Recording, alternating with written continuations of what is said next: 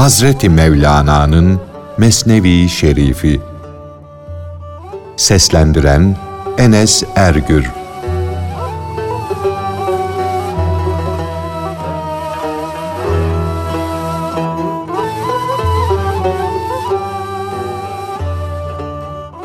Padişahın doğan kuşunu ihtiyar köylü kadının evinde bulması.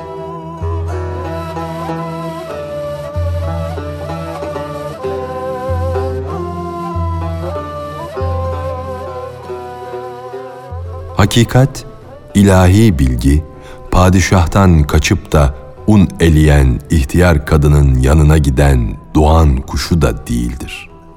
Ona da benzemez. O kadıncağız un eleyerek çocuklarına tutmaç pişirmeye çalışırken o cinsi güzel, kendisi güzel doğanı gördü. Dedi ki, zavallı kuş, ehil olmayanlar, bakmasını bilmeyenler sana iyi bakmamışlar. Kanatların fazla büyümüş, tırnakların da uzamış.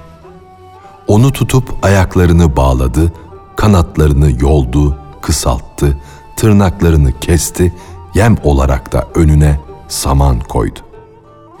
Ehil olmayanların eli seni hasta eder. Ananın yanına gel de sana iyi baksın, seni iyileştirsin. Arkadaş, bilgisizin sevgisini de ihtiyar kadının doğan kuşuna olan sevgisi gibi bil. Bilgisiz kişi hak yolunda eğri büğrü gider.'' Padişahın günü kaçan doğan kuşunu aramakla geçti. Akşamüstü o ihtiyar kadının çadırını buldu. Ansızın orada doğanı toz duman içinde gördü. Ona bakıp ağlamaya başladı. Dedi ki, bize vefasızlık ettiğin için bu hale düştün, bu cezayı hak ettin. Cehennemdekilerle cennettekilerin bir olmadığını bilmeyerek sen cennette yaşamayı bıraktın da cehenneme kaçtın.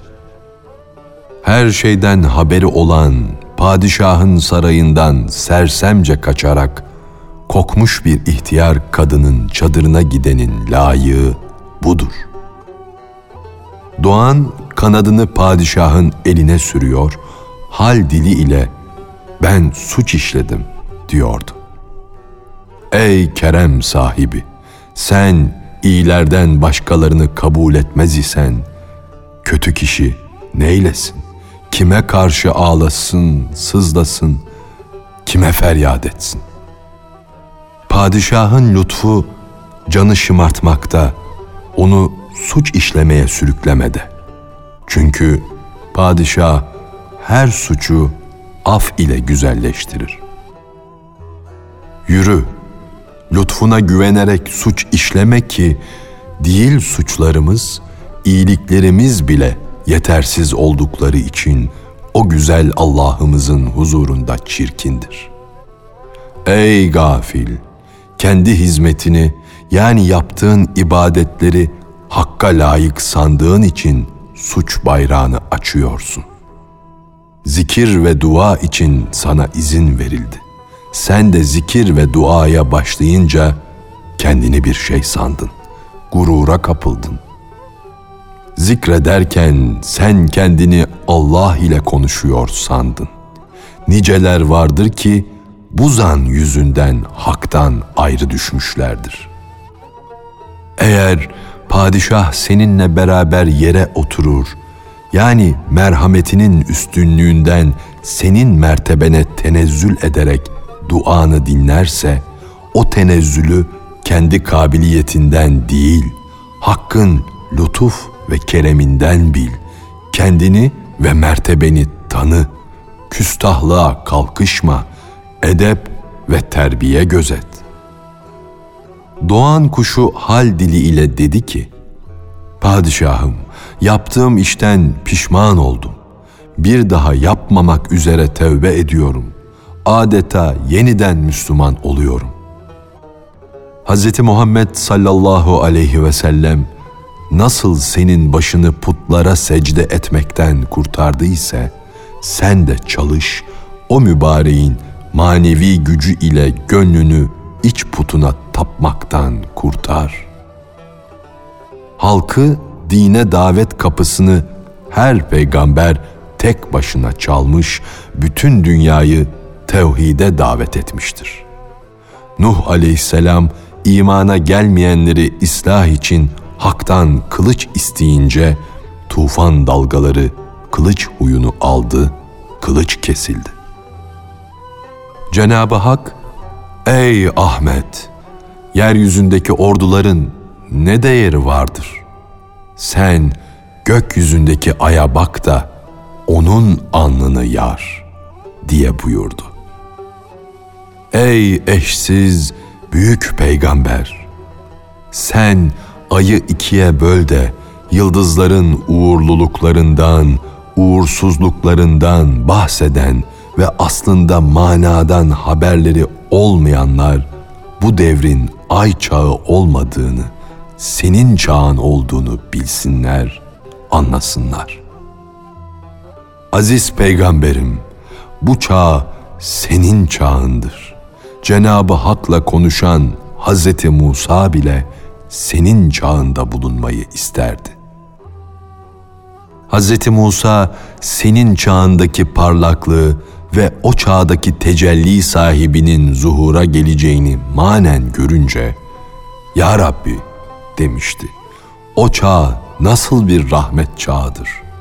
Hatta o çağ rahmeti de geçmiştir de görüş çağı olmuştur. Allah'ım sen Musa'yı zaman denizlerine daldır. Dalgalandıkça dalgalandır da sonra Ahmet'in yani Hz. Muhammed sallallahu aleyhi ve sellemin devrinde ortaya çıkar. Cenab-ı Hak, Ya Musa diye buyurdu. Sana o çağı bunun için gösterdim. Halvet yolunu bunun için açtım. Çünkü sen kendi çağındasın. Ahmet çağından uzaktasın.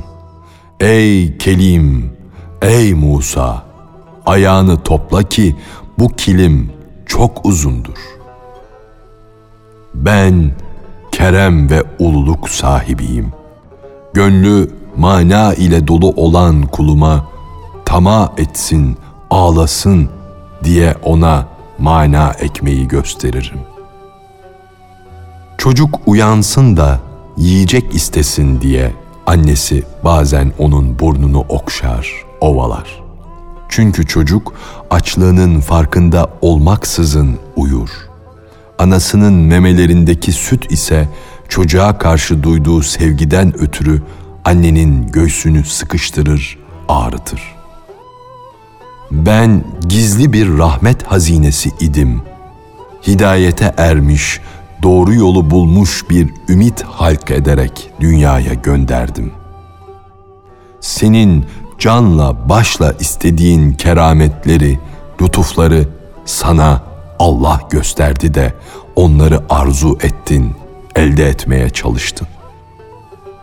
Çeşitli milletlerin Ya Rabbi diyerek bir Allah'a inanmaları için Hz. Ahmet sallallahu aleyhi ve sellem dünyada kaç put kırdı?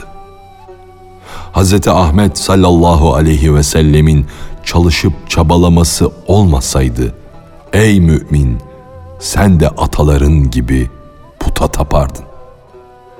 Onun ümmetler üzerindeki hakkını bilesin diye şu başın puta secde etmekten kurtuldu. Eğer bir şey söylemek istiyorsan bu söz puta tapmaktan kurtuluşun şükrü olsun da bu yüzden Allah seni içindeki puta tapmaktan kurtarsın. Peygamber Efendimiz nasıl senin başını putlara secde etmekten kurtardı ise sen de çalış o mübareğin manevi gücü ile gönlünü iç putuna, benliğine tapmaktan kurtar. Din şükründe bulunmaktan yani seni Müslüman yarattığı için Allah'a hamd ve sena etmekten yüz çeviriyorsun. Çünkü dini babadan miras olarak bedava bulmuşsun. Cenab-ı Hak buyurur ki, Ben bir kulumu ağlatırsam merhametim kabarır, coşar. O ağlayan kulum nimetime erişir. Ben bir kuluma isteyeceği bir şeyi vermeyecek isem, o isteği ona vermem. O isteği onun hatırına ve gönlüne getirmem. Fakat bir kulumu da sıkıntıya düşürür, daraltırsam gönlünü açar, onu ferahlandırırım. Merhametim, acımam o hoş ağlayışlara bağlıdır. Bir kulum ağlayacak olursa rahmet denizim dalgalanır, coşar, köpürür.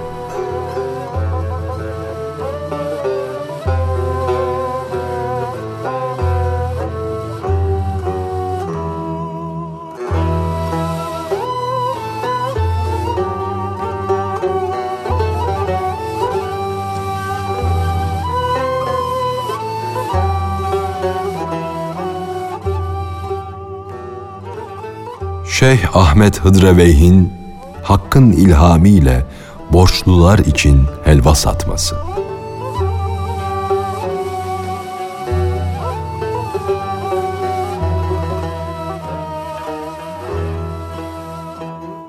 Cömertliği ile tanınmış bir şeyh vardı.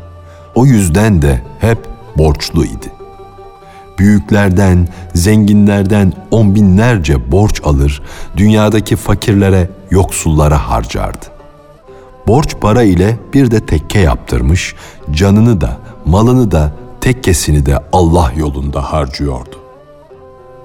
Cenab-ı Hak Halil İbrahim Hazretleri için kumu nasıl un haline getirmişse, onun da borcunu her yerden gelen armağanlarla öder dururdu. Bir hadislerinde Peygamber Efendimiz şöyle buyurmuştur. Çarşılarda, pazarlarda daima iki melek dua ederek derler ki, Yoksullara yardım edenlere, ihsanlarda bulunanlara fazlasıyla ver, cimrilerin mallarını da yok et. Hele canını verene, boğazını uzatıp Yaradan'a kurban olana.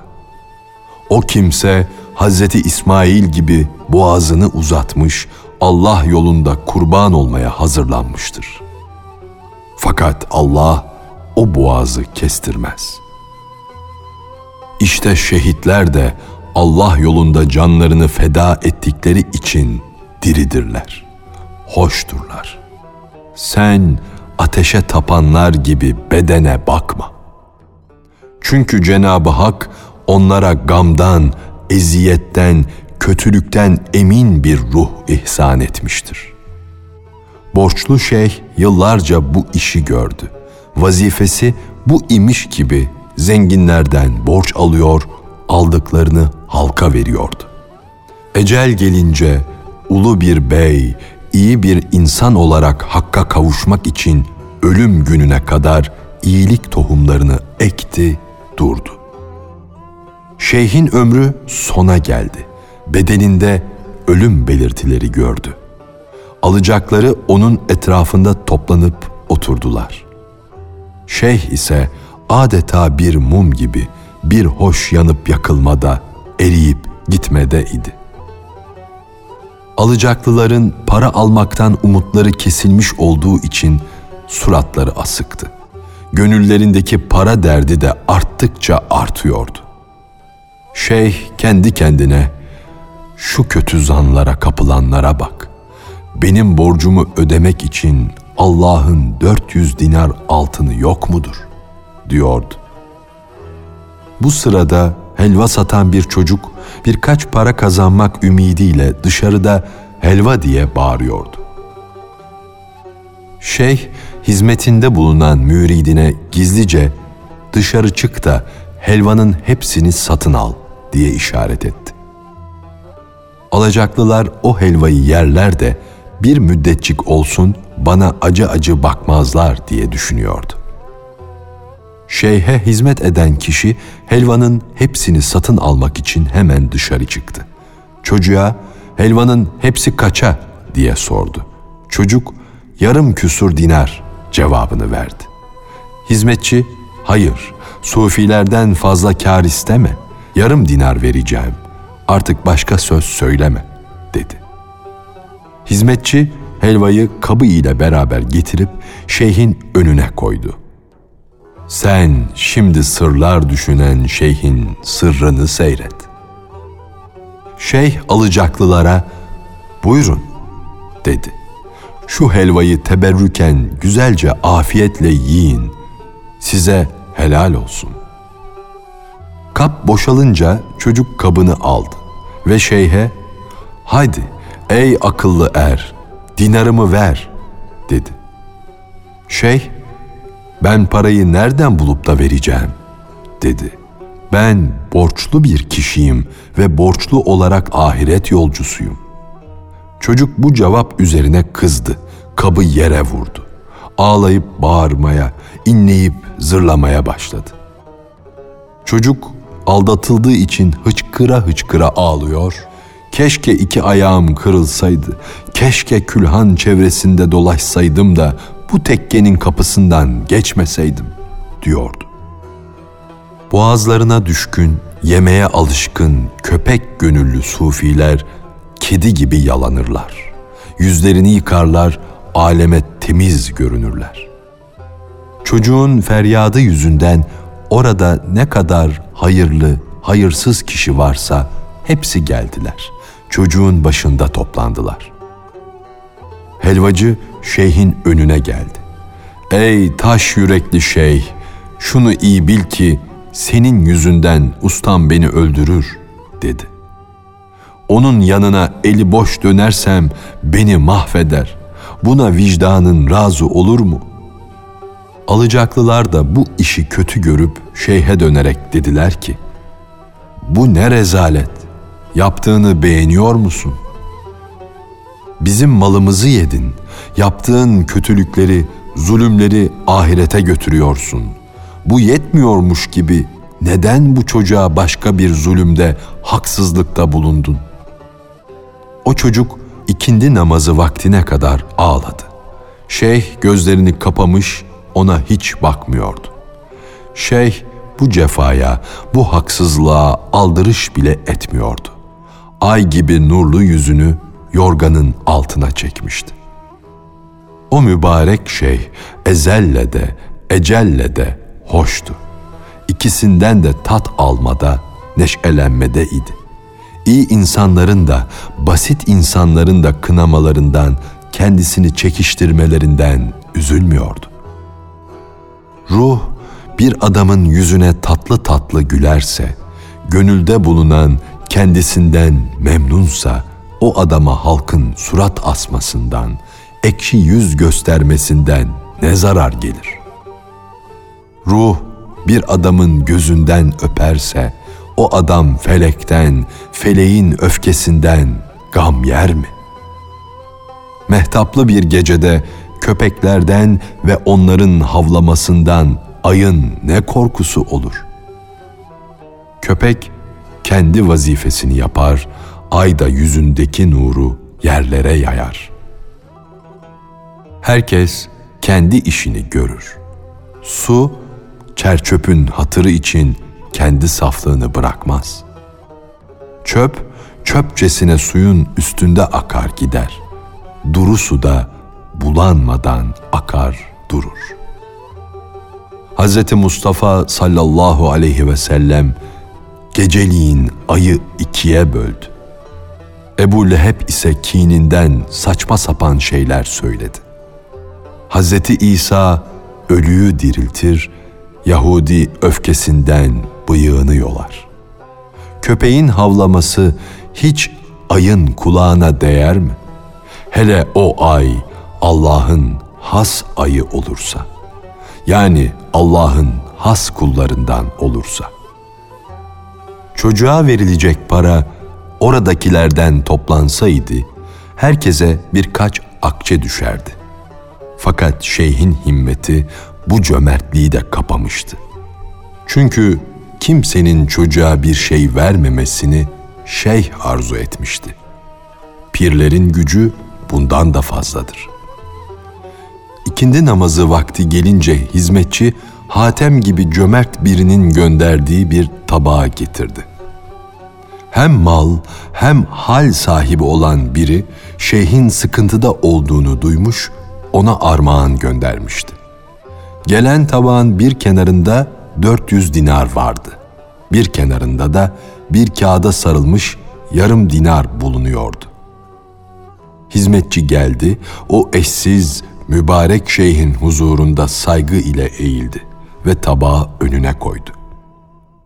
Tabağın üstündeki örtü kaldırılınca halk şeyhin kerametini gördü. Ey şehlerin de şahların da başı, bu nedir, bu ne haldir diye herkesten ahlar, feryatlar yükseldi. Ey sır sahibi olanların büyüğü, bu ne sırdır, bu ne sultanlıktır. Biz senin büyüklüğünü bilemedik. Saçma sapan ulu orta sözler söyledik, bizi affet.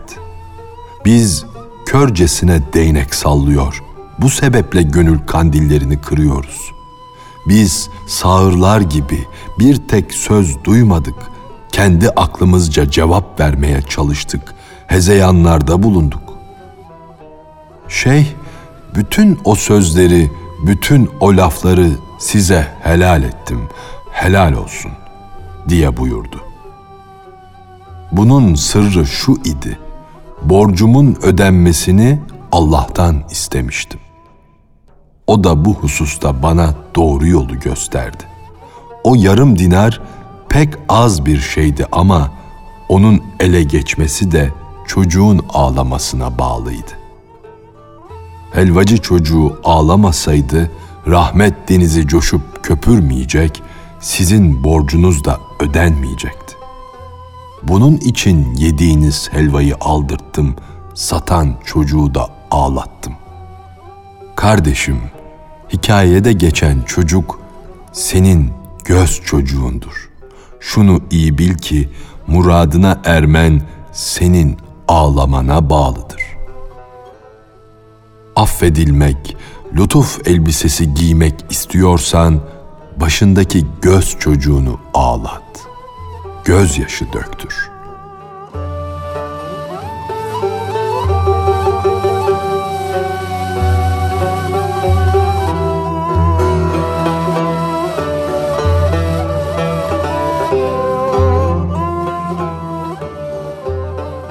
Hazreti Mevlana'nın Mesnevi Şerifi Seslendiren Enes Ergür